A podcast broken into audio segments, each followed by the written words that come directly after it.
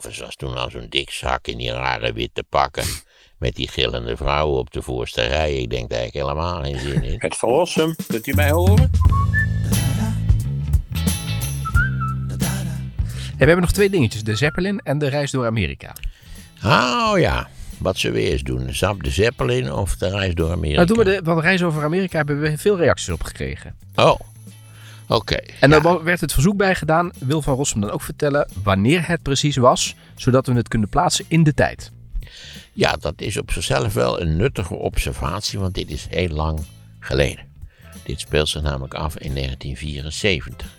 Ik had namelijk een eh, overigens bijzonder ruimhartig gefinancierde beurs gekregen om enige tijd onderzoek te doen in de Verenigde Staten. Want ik had toen een onderwerp wat eigenlijk archieftechnisch alleen in de Verenigde Staten kon worden bestudeerd.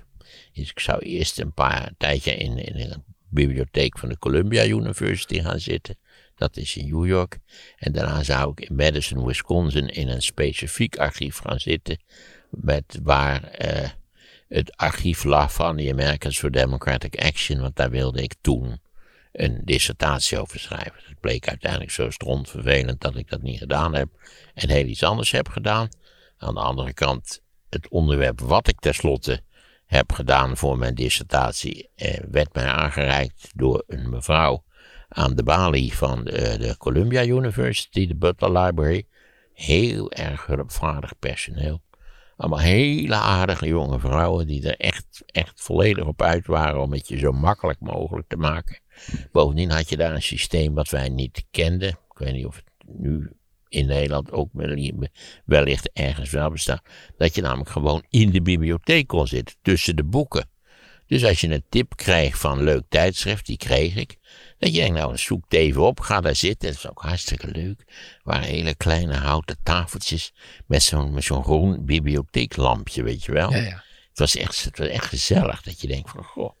Dat je een lekker stroopwafeltje en dan aan de zadelslag, zal ik maar zeggen. Hoewel het vooral het oude kranten en tijdschriftenpapier, dat is, daar hoef je maar naar te kijken en dat verbrokkelt. Hè, dat je denkt, oeh, dit is wel heel, heel erg voorzichtig moeten we hier zijn. Wel nu, um, ik denk dat ik ergens in september wel zo'n beetje klaar was met dat werk in Madison, Wisconsin. Moeten mensen even op de kaart opzoeken, Wisconsin, en dan heb je Milwaukee, wat ligt dan het meer, en dan heb je, kun je met de bus kun je naar, naar Madison. Madison is een hele grote universiteit, het is een klein stadje, maar een hele grote universiteit, en bovendien de hoofdstad van de staat. Niet Milwaukee is dat, maar Madison. Ik was denk klaar in september ergens, begin september, en ik had een massa geld over.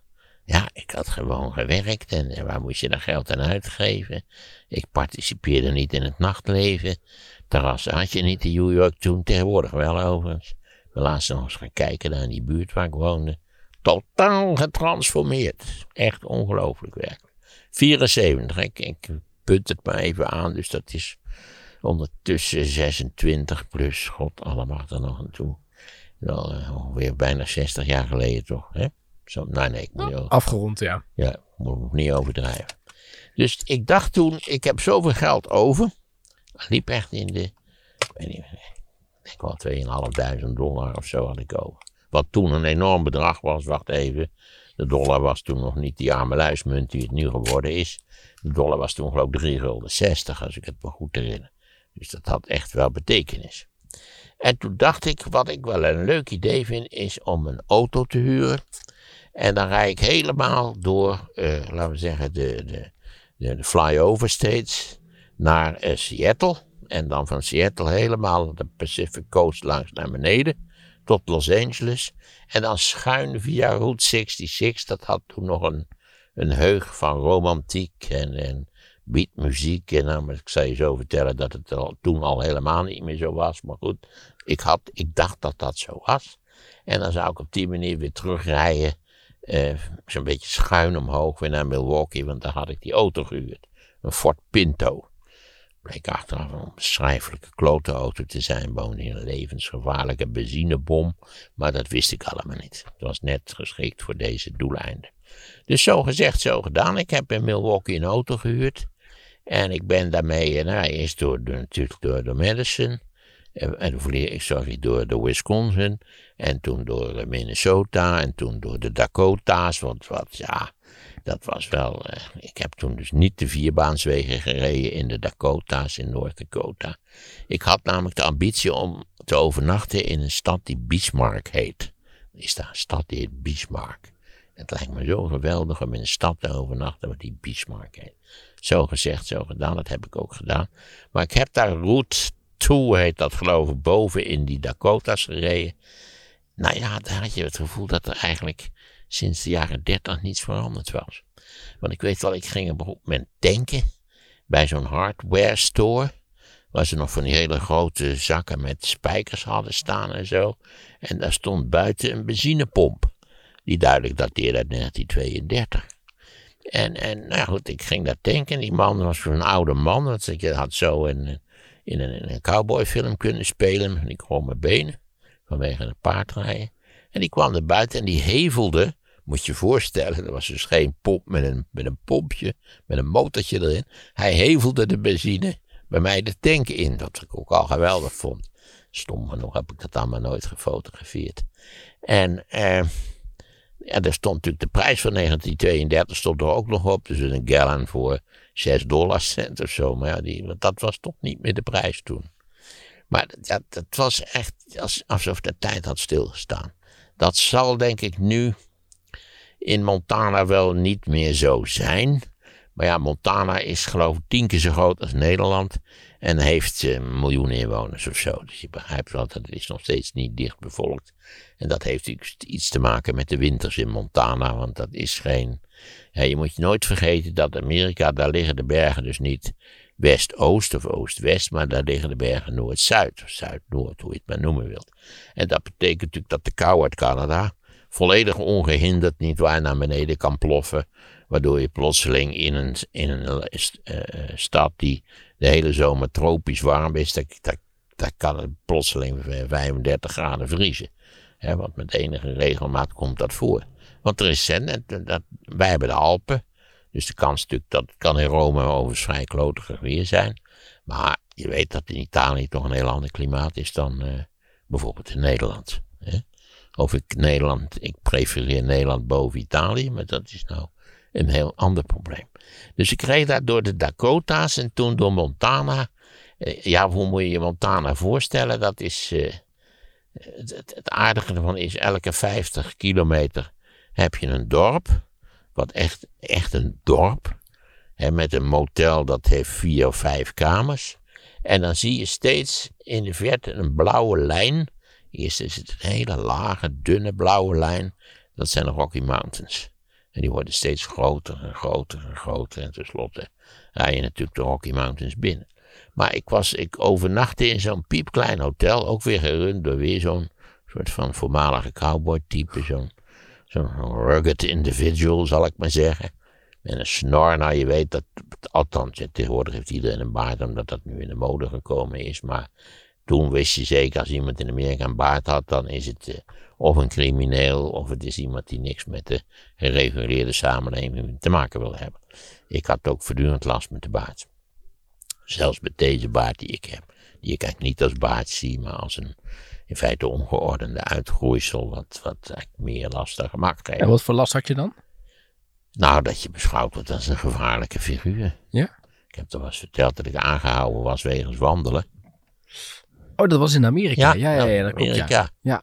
ja. dus dat is de eerste rijdt die politieauto heel langzaam achter je. En dat hebben ze doen ze in een kwartiertje te kijken wat je precies uitspookt. Ja. En dan stoppen ze en zeggen, wat doet u hier eigenlijk? Dus ik zei, wandelen. Nou ja, waar ging ik dan naartoe? Ik zei, nou, dat weet ik niet, want dat is de mop van het wandelen. Dat je, dat je, je loopt maar een beetje rond. Het was een mooie avond, dus ja, wandelen. Nou, dat vonden ze wel. Waar kwam ik dan precies vandaan? Nou, gelukkig had ik een herkomst, en nou, ik een dorm. Uh, en toen zei ik, ik weet niet waarom, dat ik buitenlander was. Nou, toen zag je ze al. Je wist dat, ja, buitenlanders zijn allemaal knettergek, dat weet je. Buitenlanders wandelen, hè. Amerikanen wandelen niet. Dat is dat leuke boek, wat, hè, Amerikanen wandelen niet. Wat waar is gewoon. Eh, gek, wat dat betreft, mijn zus, het hardvrij Amerikaans. En die gaat, als je 600 meter moet lopen, gaat ze met de auto. Bij wijze van spreken. Eh, en toen zei, ik, toen zei ik tegen die man. Je had natuurlijk geen telefoon op je kamer, dat had je niet. waar vier van die betrek, ja, van die hutjes. Zoals je dat daar hebt. Ik geloof ook dat die overnachtingskosten waren voor 6 dollar of zo. Je had toen ook zo'n keten, dat was Motel 6. Ik vraag me nu wel eens af of dat A nog Motel 6 heet. En hoeveel, hoeveel dollar je dan voor een overnachting moet betalen. Um, dus ik, ging naar het kantoortje van die man. Zei, ja, ik ga even mijn vrouw bellen in Nederland. Uh, zei, ja, je, kunt, je kunt uit uh, Montana kun je maar niet naar Nederland bellen. Ik zei, nou meneer, ik kan u verzekeren dat je gewoon automatisch, ik hoef niet eens een telefoniste te bellen eerst, je kunt automatisch naar Nederland bellen. Daar kon hij volgens hem uitgesloten. Zei, nou, we gaan het zien, we gaan bellen. Ja, zo gezegd, zo, ja, je kon doodgewoon automatisch naar Nederland bellen. Hè, met het landnummer ervoor en klaar was Casey. Dus toen heb ik hem nog even mijn vrouw aan de lijn gegeven. Ik zei, kijk, vraagt u mij even na. En zult u zien dat, dat, we nu met Nederland spreken. En overigens, bovendien, de kwaliteit was eh, heel behoorlijk van, de, van, van het telefoongesprek. Maar het was heel typisch dat hij dacht dat hij zo ver van de beschaafde wereld afwoonde, niet waar, in dat, in dat dorp, dat, hij, dat dat niet kon. En in elk dorp had je natuurlijk zo'n graansilo. Dat zag je dan ook aankomen. Er was ook een spoorlijn natuurlijk, een hele primitieve spoorlijn zonder bovenleiding. En waarschijnlijk nauwelijks met wissels, die, die ook zo'n beetje langs de weg lag. Ja, daar reed je eindeloos door. En dat heet ook, Montana heet Big Sky Country. Nou, dat kun je ook. Wat mij diep teleurstelde was natuurlijk, je hebt er heel veel koeien. En je hoopt natuurlijk dat je cowboys ziet die met zo'n lasso en zo en een pet op. En terwijl ze een lied zingen, niet waar, op de gitaar, zal ik maar zeggen, daar door de ruimte rijden. Weet je hoe die koeien opgedreven werden? Met helikopters. Dat vond ik wel teleurstellend toch. Dus die vlogen dan betrekkelijk laag. Die koeien schrokken zich door de takken van die dingen. Dat is toch wel vrij, vrij high-tech voor zo'n omgeving die zo stilstaat qua ontwikkeling. Nou ja, ik denk dat die spreads, zoals dat heet, dus waar ze, waar ze die koeien kweken, dat, die, eh, dat dat niet zozeer stil stond. Want je weet dat de Amerikanen natuurlijk volkomen achterlijke vleeseters zijn. Dat, je, dus, dat je op je bord zo'n. Dat je, je vraagt hoe vaak er niet gevraagd hebben of ze niet een klein stukje vlees hadden. Dan kijken ze ook aan een klein stukje vlees. Wat is dat voor maloot? Ja, en dan heb je natuurlijk, nou, tenslotte heb je natuurlijk nadat je je krijgt al heel een pond vlees op je bord. Dus ja, daar eet je een stukje van en dan neem je dat met de doggybag, neem je natuurlijk mee naar huis. Krijg je gewoon een zak aangereikt en dan kun je, kun je een biefstuk, niet gegeten biefstuk, mee naar huis nemen. Wat ertoe leidt, want je weet dat als je vlees voor de tweede keer verwarmt, dat is voor bacteriën echt een feest. Zo kun je het rustig noemen. Dus in Amerika komen voedselvergiftingen veel meer voor dan, bij mijn weten, in Nederland. Ik was ook niet zo van de doggybag, ik gooide het gewoon weg meestal. Ik kan je wel garanderen dat McDonald's eh, in Amerika precies zo smaakt als die enige McDonald's die je toen in Nederland had. Of dat nou dat ding bij de munt was in Amsterdam, dat weet ik nog helemaal niet helemaal zeker. Maar ik weet dat ik dacht van oké, nu ben ik hier. Ga ik van een hele leuke, gezellige kleine McDonald's in Madison. Studenten waren niet van die McDonald's eters, was mijn indruk. Ik zal daar nog iets over dat Madison vertellen. Ehm, en dus ja, ik had er een besteld, mijn favoriete gerecht. Bij McDonald's, een quarter pounder zonder kaas. Hele vieze kaas in Amerika. Hebben ze totaal geen verstand van kaas. Dat is echt dramatisch. Gouda, hè. Want je denkt, Gouda, wat zou dat zijn? Is dat een, een broer van Boeddha of zo? Hoe zou dat... Dat bleek goudse kaas te zijn. Heel vrij vrij. Smaakt als plastic vaak. Nou, het smaakt helemaal niet. Het is echt verschrikkelijk. Het is ook zo oranje. Ja, klopt. Veel, veel kaas in Amerika is oranje. Het is zo ongelooflijk. Sowieso is het voedsel. Je kon in New York overigens ontzettend lekker eten, maar dat was allemaal exotisch. Cubaans of Mexicaans of weet ik veel. Je had daar toen ook al die interessante gewoonte dat je eigen wijn moest meebrengen. Dat vond ik altijd wel, wel je weet dat je hier een flesje wijn bestelt in Nederland. Daar, dat, daar komt de winst uit van het bedrijf. Maar dan bracht je een flesje mee en dan bestelde je een maaltijd. En dan kon je het flesje nog niet op, wat nam je weer mee naar huis. Terwijl hier denk je wel eens, wat komt er nou, wat gebeurt er nou met die fles? Er zit nog een kwart in.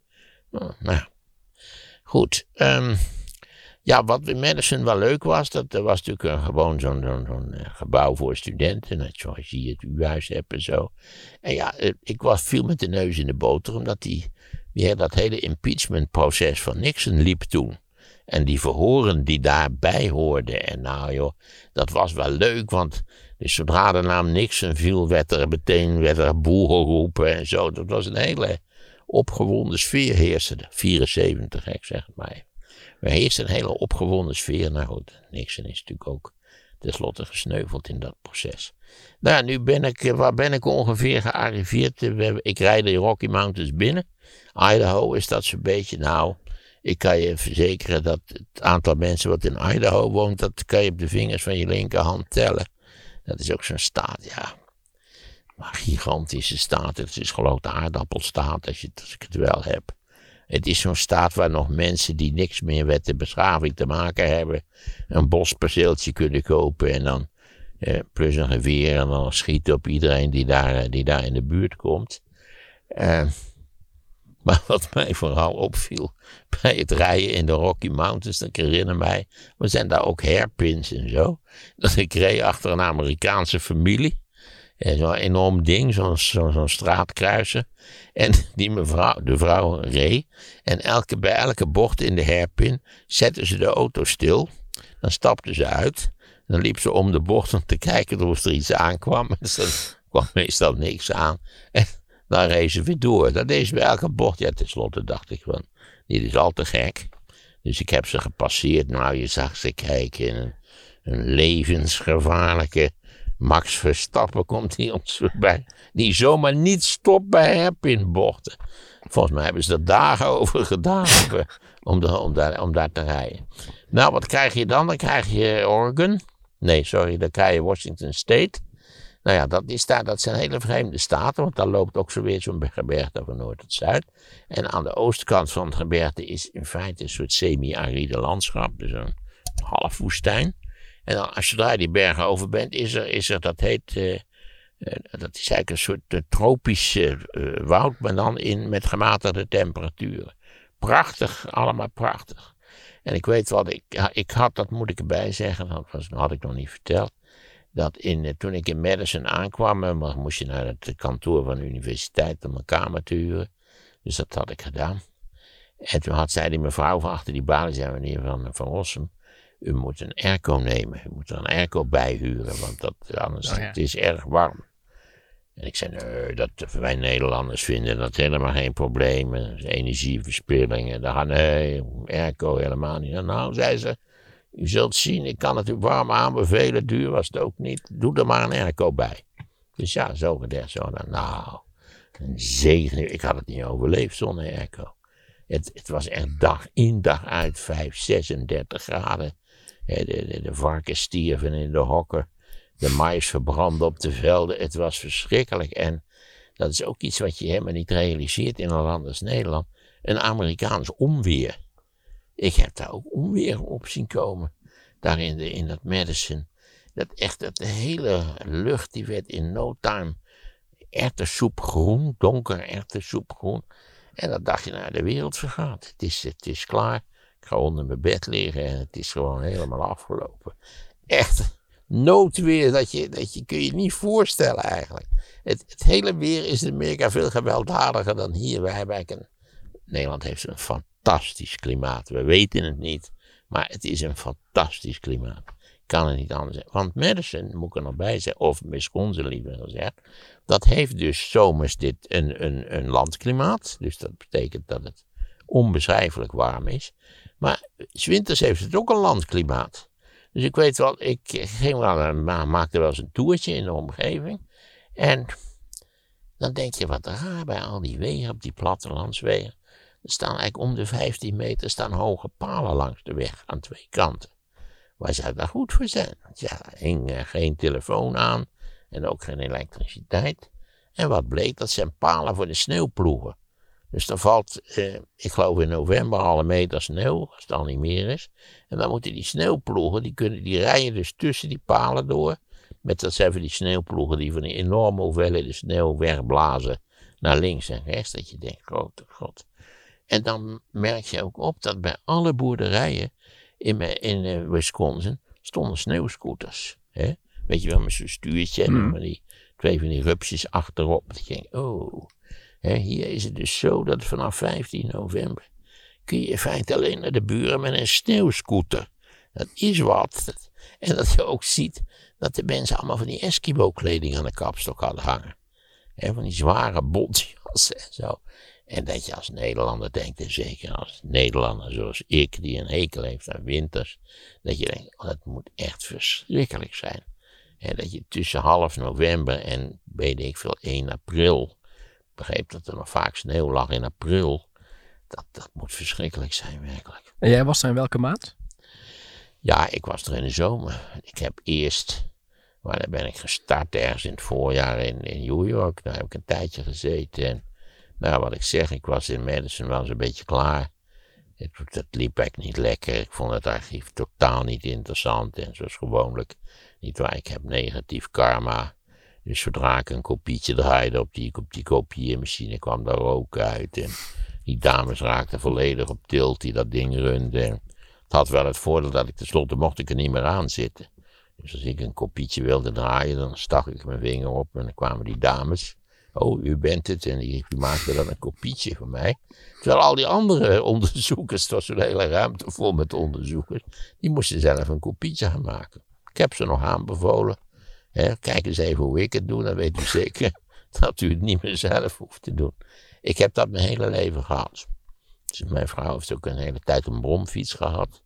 Zo'n kapitein mobilet. Nou, daar, kun je, daar kan echt, daar kan ook een, een, een dwerg mee lezen en schrijven. Maar mijn vrouw reed er altijd moeiteloos op weg en ik kreeg hem niet aan de slag. Hij deed het gewoon niet. Hij geeft mij een computer en er gebeurt iets, iets wonderbaarlijks waardoor. Ik heb nu een printer die het niet meer doet. Ja, heeft je provider beslist om je, om je mail te encrypten, noem je dat, te, te versleutelen. Ja. ja, mij niks, niks gevraagd. Voor mij hoeft het helemaal niet. Ik, ik mail geen geheime dingen, dus waarom zou dat moeten? En nu, nu heeft mijn eh, printer besloten, die zegt steeds, ik ben gepauzeerd. Vind ik ook wel lollig dat hij dat zegt. Ik ben gepauzeerd. Kennelijk kan hij die encryptie niet lezen. Hè? Zou er natuurlijk over moeten bellen. Het zou wel oplosbaar zijn, maar het is typisch. Dit zijn allemaal typisch dingen die mij overkomen. Zulks dus ook in Madison, maar ik was er niet kapot van wat ik daar gevonden had.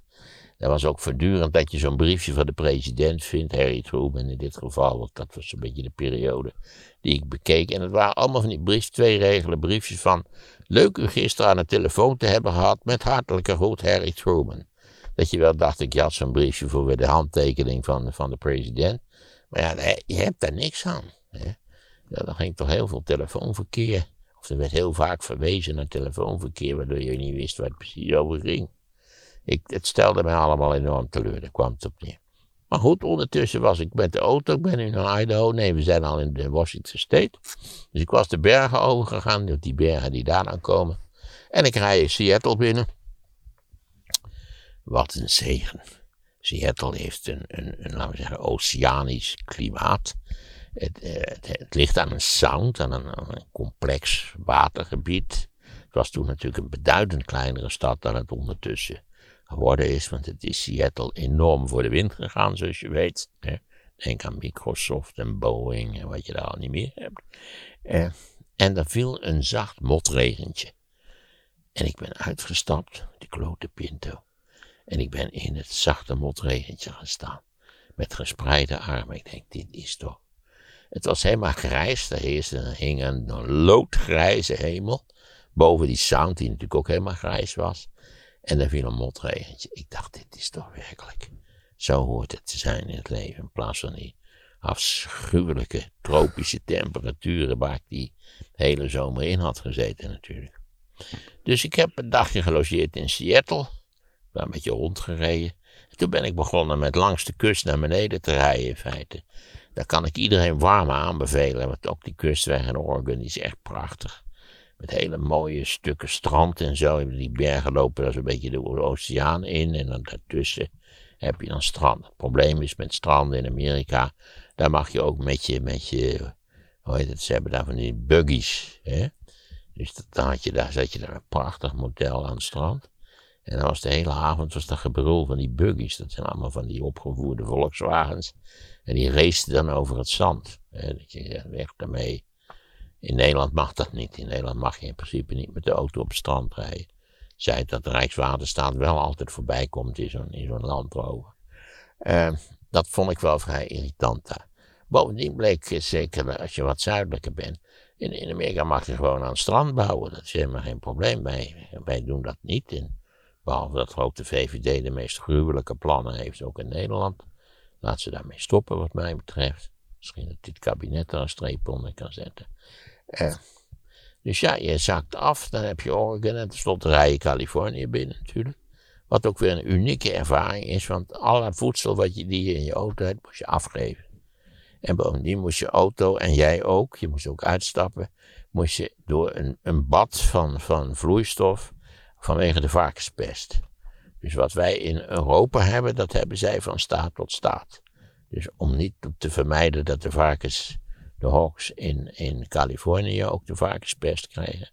Dus als je broodjes bij je had, of, een appel, alles moest eruit en weggegooid worden. Jij moest zo met je voeten in het bad in het, gifbad. En je auto moest je zo doorheen rijden. En dan rij je Californië een prachtige kust, kan niet anders zeggen. En toen ben ik uh, nou naar San Francisco gereden. Daar heb ik twee dagen voor uitgetrokken.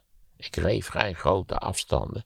Want je, dit, dit klinkt allemaal of je van Bokstel naar, nou weet ik wat. En, van of je in Nederland van plaats naar plaats rijdt. Maar ik reed vaak een paar honderd kilometer per dag. Ik weet niet precies hoeveel.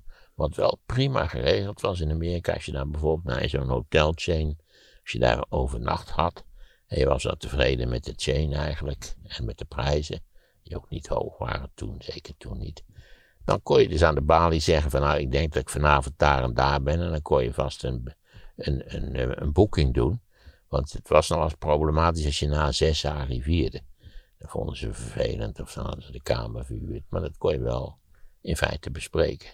Dus San Francisco, hele leuke stad vond ik toen. Dat schijnt ondertussen ook minder allemaal geworden te zijn. Wat ik erover hoor. Zo een tijd geleden dat ik in San Francisco ben geweest, ook een paar jaar geleden. En toen dacht ik, nou ja, ik kan natuurlijk wel die, die kust wegrijden. Die is erg, eh, erg mooi, erg pittoresk. Maar het is natuurlijk leuker om die San Fernando Valley te doen. dat is een van de grootste tuinbouwcentra van de Verenigde Staten. En ik wou dat wel zien. Nou, dat is inderdaad enorm eentonig. Wel anders kun je het niet noemen. Met allemaal van die typische, betrekkelijk kleine Californische steden. Dus toen ben ik uit, als me verder afgezakt naar Los Angeles. Uh, ik weet wel dat ik Los Angeles binnenreed. Uh, en dat ik dacht van, dit, ik heb het allemaal eerder gezien. Je had zoveel van die tv-series gezien die natuurlijk daar allemaal gemaakt worden. Ja, Hollywood uh, ligt iets verderop. ik herinner me dat ik geloof in Berkeley uh, was ik, ging tanken met mijn, met mijn bescheiden Pinto. En ik geloof dat ik bij het tankstation stond achter mij een Rolls Royce. En voor mij stond een Bentley. Ik denk, nou, je kunt hier wel zien dat dat, dat, er dik verdiend werd. Overigens had je daar allerlei, eh, wat, hoe heette die plaats ook alweer? Hele aardige musea. Die heb ik natuurlijk allemaal nog helemaal niet genoemd, maar ik had meestal wel uitgezocht eh, wat, er, wat er lokaal aan, aan museale zaken werd uh, aangeboden. Dus ik ben in Los Angeles nog naar het Automuseum geweest. Ik geloof dat het Petersons Automuseum heet, maar daar was geen kip. Een hele aardige collectie. Leuk, leuk, veel leuke Amerikaanse auto's ook, hot rods, echt, echt leuk. Ik, ik wil niet zeggen dat ik de enige bezoeker was, maar kan zijn dat er nog een tweede bezoeker rondzwierf, maar heel veel zaaks was het eigenlijk niet. Wat je toch eigenlijk heel vaak hebt in musea. Ja. Dat je zo'n beetje de enige bezoeker van het museum bent. Je vraagt je wel af, hoe wordt dit gefinancierd precies? En ik herinner mij dat ik het, ja, ik had al heel snel, had ik gezien dat ik daar geen zin had om met mijn eigen auto te rijden. Dus dat je beter spotgoedkope taxis kon nemen. En toen zei nog eens een taxichauffeur, die zei tegen mij, uh, van goedemiddag of zo. Ik denk, heel goedemiddag. En die bleek een paar jaar in Nederland gewoond te hebben, een Armenier. Maar Nederland, daar, Nederlandse arbeidsmarkt, dat was allemaal niks. En moest allemaal diploma's hebben, die had hij niet. Hij was taxichauffeur geworden in Los Angeles. Hele aardige man. Hij sprak eigenlijk vrij redelijk Nederlands al met al. Dus even kijken. Toen, ik moet wel zeggen dat je had toen natuurlijk nog geen TomTom. Je had geen GPS. Nou ja, als je naar Los Angeles is een volkomen onmogelijke stad. Dat is één grote warboel van, van, van, van wegen. En je was alleen, hè? Er was niemand die de kaart kon lezen. Nee, dat moet deze hele reis. Nogmaals, ik heb ook tot op heden geen personen genoemd, geloof ik. Nee. Ik heb één keer een lifter meegenomen, daar had ik al heel snel tabak van. Eh, Waarom? Ja, ja, ik weet niet. Had helemaal geen conversatie. Ik moest ook nog een apart ergens afzetten. Ik denk, dat, gaan, dat gaan we niet meer doen. Deze lekker asociaal klas samen staan. Er waren veel lifters trouwens onderweg. Dat herinner ik mij nog wel. Had je ook in Nederland vroeger veel lifters. Hè? Hier bij het benzinestation, Ja, bij de no- waterlinieweg. Daar stond altijd een hele club met, met borden en zo. Voor corona ook nog wel. Ja? Ja. Ze hadden ook altijd van die optimistische borden. Dus met, er stond dan op eh, Athene en zo. Die denk nou, kalm aan maar. Laten we eerst maar eens naar de Belgische grens rijden voordat we, voordat we naar Athene trekken. Eh, maar goed, ik heb het daar niet gedaan. Ik moet ook zeggen dat ik dacht, je weet het maar nooit zeker. En deze vuurwapenstaat, wat voor halve garen je aan boord krijgt. Dus dat heb ik niet gedaan. Maar goed, ik vond eh, San Francisco een leuke stad. Maar hoe deed je dat dan met Oh, navigeren? nee, ik ben al Het navigeren had je het over, omdat er geen ja, GPS ik had zo'n eh, Rand McNally eh, Atlas. Hè, dat, en dat kun je nog steeds krijgen. En wat op zichzelf is het vierbaanswegennet is heel goed georganiseerd. Want je kunt aan de nummering kun je zien of je noord-zuid rijdt. Of dat een rondweg is, of dat het een doorgaande weg is. Dat, dat krijg je vrij snel in het snortje. Hoe Dus zit dat ik dan? Maakte, nou, dat ben ik al lang weer vergeten. Ik maakte altijd s s'avonds op mijn hotelkamer stroken. Smal papieren strookje. Waar ik alle wegnummers op noteerde. Maar ik moet zeggen, ik had een motel geboekt in Los Angeles. En ik, ik zag het. Ik reed er op de grote weg langs. Ik zag het liggen. Ik denk, dit is het. Maar ik, ik, ik kon de weg niet af. Als ik helemaal de weg af kon, kon ik het niet meer vinden. Ik weet niet hoe lang ik aan niet bezig ben geweest om dat motel op te zoeken. En hoe zat dat? Dan was er nog een randweg of zo naast waar je dan op moest komen. Maar dat zie je Nee, het was de manier waarop dat vierbaanswegen weer net in elkaar zat. En toen ben ik ook eh, naar, dat, eh, naar het Getty Museum geweest. Wat daar is. Prachtig museum. Ik geloof dat achteraf gebleken is dat de helft van de kunstschatten gestolen was. Eh, uit Toscaanse grafheuvels. Maar ja, een hartstikke leuk museum. Met het, is ook geloof ik het eerste keer dat ik in zo'n, in zo'n om, automatisch rijden treintje zat. Want je moest beneden parkeren. En dan ging je in het treintje, er was dus geen machinist was en ook geen conducteur. En dan reed dat treintje, nou dat vond ik een wonder op aarde. Pas later was ook, eh, en de Parijse metro's tegenwoordig toch ook zonder machinist en zo. Mhm. Dat allemaal automatisch in principe. Leuk idee is dat eigenlijk. Eh, want je kan het bij vliegtuigen in principe ook doen. Hè? Op eh, vliegvelden heb je toch ook zo'n automatisch treintje? Als je van de terminal naar Ja, de terminal zeker. Dat, dat, ja. Later, geloof ik, in Orlando heb je zo'n treintje. En op JFK volgens mij ook. In, Atlanta heb je zo'n treintje. Ja. Het, het ligt het kilometers uit elkaar. Ehm, dus waar, waar ben ik nu? Eh, ik ben nu in, in Los Angeles. Hoe lang was je toen onderweg? In totaal heb ik iets van 12.000 kilometer gereden. Zoiets. Hoe lang heb ik daarover gedaan? Drie weken of zo. Als ik het een leuke stad vond, bleef ik, bleef, bleef ik nog een dagje. Ging een eindje wandelen of zo. Eh, dus Los Angeles vond ik ook, afgezien van het feit dat je denkt van ja, dat klopt, het is allemaal net zoals bij een van de detective serie die je, die je ooit gezien hebt. Dit is, ja, het is zo'n typisch Amerikaans stadslandschap wat je eigenlijk direct herkent. En toen ben ik eh, vandaar naar Las Vegas gereden. Dat was eigenlijk zo'n beetje nog niet eens de helft van wat het tegenwoordig is. Dus dat was nog de oude strip. Je hebt nu een nieuwe strip. En de oude strip die is deels eh, verlaten geraakt, volgens mij. Maar ik vond, het, eh, ik vond het enorm amusant allemaal. En het amusantste vond ik, het was, ik weet Las Vegas ligt in de woestijn. En het was buiten 41 graden. En ik loop dat hotel binnen. Nou ja, ik denk, verrek. Volgens mij vriest het hier. En, en dat klopt, het was, het was 17 graden in het motel. Typisch M. van Rossum de bemoeial. Dus ik spreek die mevrouw aan die daar staat. Ik zeg, ja, het is buiten 41 graden. U heeft het hier 17 graden. Is dat niet een beetje overdreven? Want nu moet ik in mijn koffer gaan zoeken naar een trui. Omdat ik binnen een trui moet aan. Nou, zij keek mij aan. Niet waar, je zag ook weer denken. Een gek, een buitenlandse gek. Hè? Want dat, dit is typisch Amerikaans. Dat eh, 's winters wordt het huis verwarmd tot 24 graden. Hè, nou, dat, dat, kost je, dat kost je echt energie eerste klas. En dan eh, zomers staat de, de airco staat op 18. Hè, terwijl als je het gewoon het hele jaar tot 20 doet, dat scheelt je denk ik de helft van je energie. Maar zo zijn ze in Amerika niet getrouwd.